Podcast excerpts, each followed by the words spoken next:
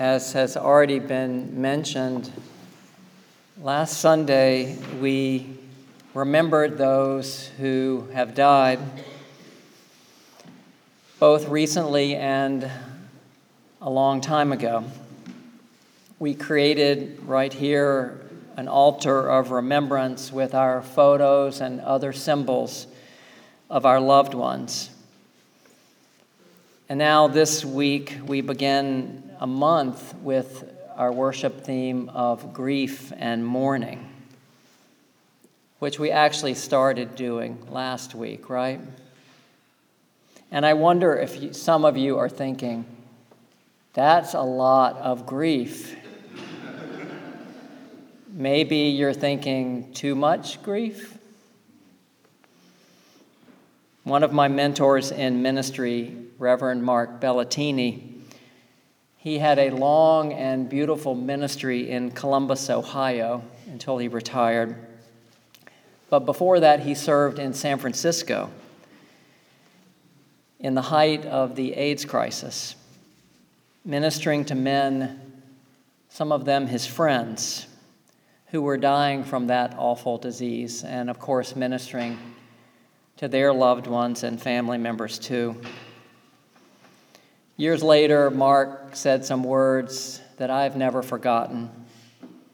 He said, A portion of every day can be productively spent in grieving. A portion of every day. He's talking about actively engaging with the losses of our lives as opposed to packing them away, trying to forget about them as if we could, as if that is even possible. When we consider grief, most of us probably think first about our beloveds who have died. And that is a particularly acute kind of grief, isn't it? Which takes time and work to live with on a schedule that is not your own. Grief takes its own time. Don't let anyone tell you otherwise. And there are other things in our lives that we could grieve the end of a relationship, the bitter disappointment of a betrayal the loss of hope, the realization that you are mortal. And when you get to a certain age, the realization that most of your life is behind you. The decline eventually of health and vitality. The awareness that in this life you aren't going to get everything that you long for. How many of us are grieving in these days for all the suffering and loss of life in Gaza? For the pain and destruction and violence being done in the name of peace and of justice and of God?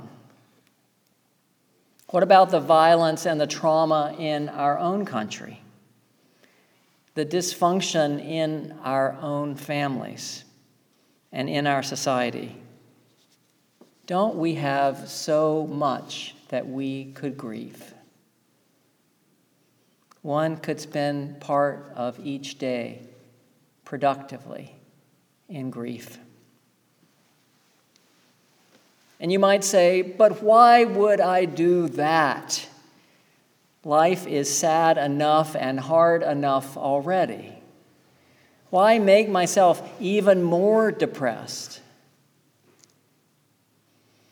Because, dear ones, grief comes to us whether we want it to or not. You can try to banish it, but tell me if I'm wrong. It will keep coming back, won't it? Visiting you in your thoughts and in your dreams, perhaps even showing up in your body too. Grief is an invitation and a demand that we look at the brokenness and the pain in our lives, that we tell the truth that we are hurting and suffering, that we have plenty to mourn. You know, there's a whole book of the Bible called Lamentations. Mark Belletini wrote an essay about his experience of grief, particularly back during the AIDS crisis, and how exhausting it was. He said, Sobbing takes it out of you physically. It works the muscles and alters the breath. It tires the bones.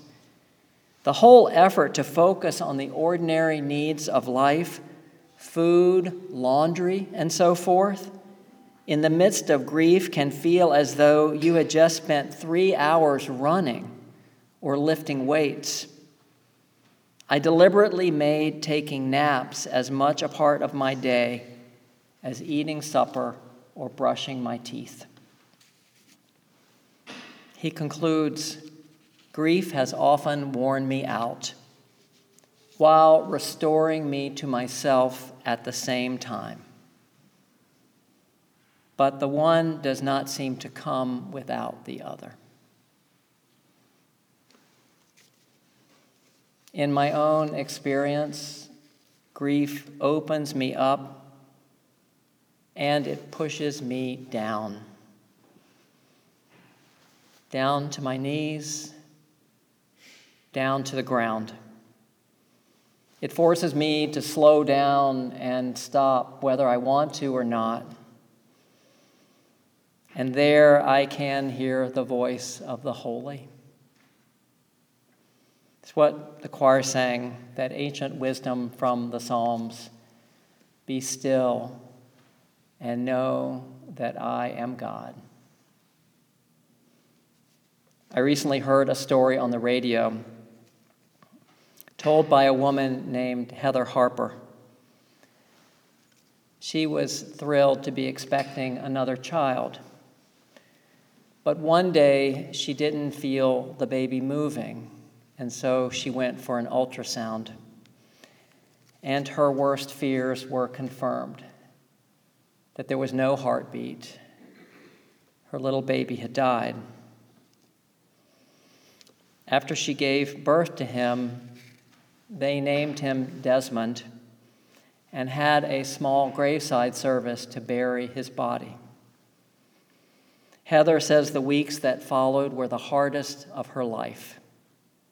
But eventually, she forced herself to leave the house, and one of the first places she went was to church. She says, Many people were afraid to speak to me or look at me because they didn't know what to say. One Sunday, I was so overwhelmed that I stepped out of the chapel and I sat down on a sofa in the foyer just to be alone for a few minutes. Not long after this, a woman came out and sat on the opposite end of the sofa. We didn't speak to each other or even look at one another. In the silence between us there in the foyer, without looking at me, she said in a loud and clear voice, My baby died 35 years ago and not a day has gone by that I haven't thought of her. Don't ever let anyone tell you that you are grieving for too long. Heather continues I was too shocked and overcome to speak. All I could do was nod. Her words were what I needed to hear in that moment of my life. I needed to know that I would never be the same again and that it was normal to be that way, that I wasn't broken, that there was nothing wrong with grief, no matter how long it lasted. And most of all, she let me know that I wasn't alone. This is why I love the church and still believe in the church, not because we have all the answers, because, but because we promise to hold open a space where we can see and hear and companion one another, where we can be present to one another even when we don't know what to say. Grief pushes us down and it opens us up. It reminds us of what really matters. It can cause us to draw closer to one another. It can help us to lean on one another and also to lean on God, on that spirit in which we live and move and have our being. Like we just sang. Precious Lord, take my hand, lead me on, let me stand. I am tired, I am weak, I am worn. Anybody tired or weak or worn? Kate Braestrup is a UU minister and chaplain for the Maine Warden Service. She's often the person who gets called to notify the next of kin when their loved one has died in the woods or in the waters of that state. She says that when people hear this terrible news, they almost always end up on the floor. She says a vitally important part of her work and ministry is helping people get to the floor safely. And then she stays there on the floor with them, accompanying them. And then Kate says something she's learned. After a while, people get up. They always get up. This is what we do. We go through life being brought to the ground and then getting back up. Being hollowed out by sadness and loss, and then allowing and inviting some hope, some joy to come into our lives and into our broken, open hearts. Isn't it perfect? Isn't it wonderful that on this day when we are opening up to grief, we're about to throw a party? This is what we do, right? And we need to celebrate, don't we? I'm reminded of the gatherings that often follow funerals, where we embrace and tell stories, where we eat and laugh. We affirm that life is good and that life is still in us. This is what we do. We get pushed down, we get opened up, and still we rise. Through it all, we are held and companioned, held up by human care and love, held up and companioned by the grace of God. And so we carry on. And so we carry on, ever singing, ever singing our songs of grace and love and thanks and praise. Alleluia and Amen.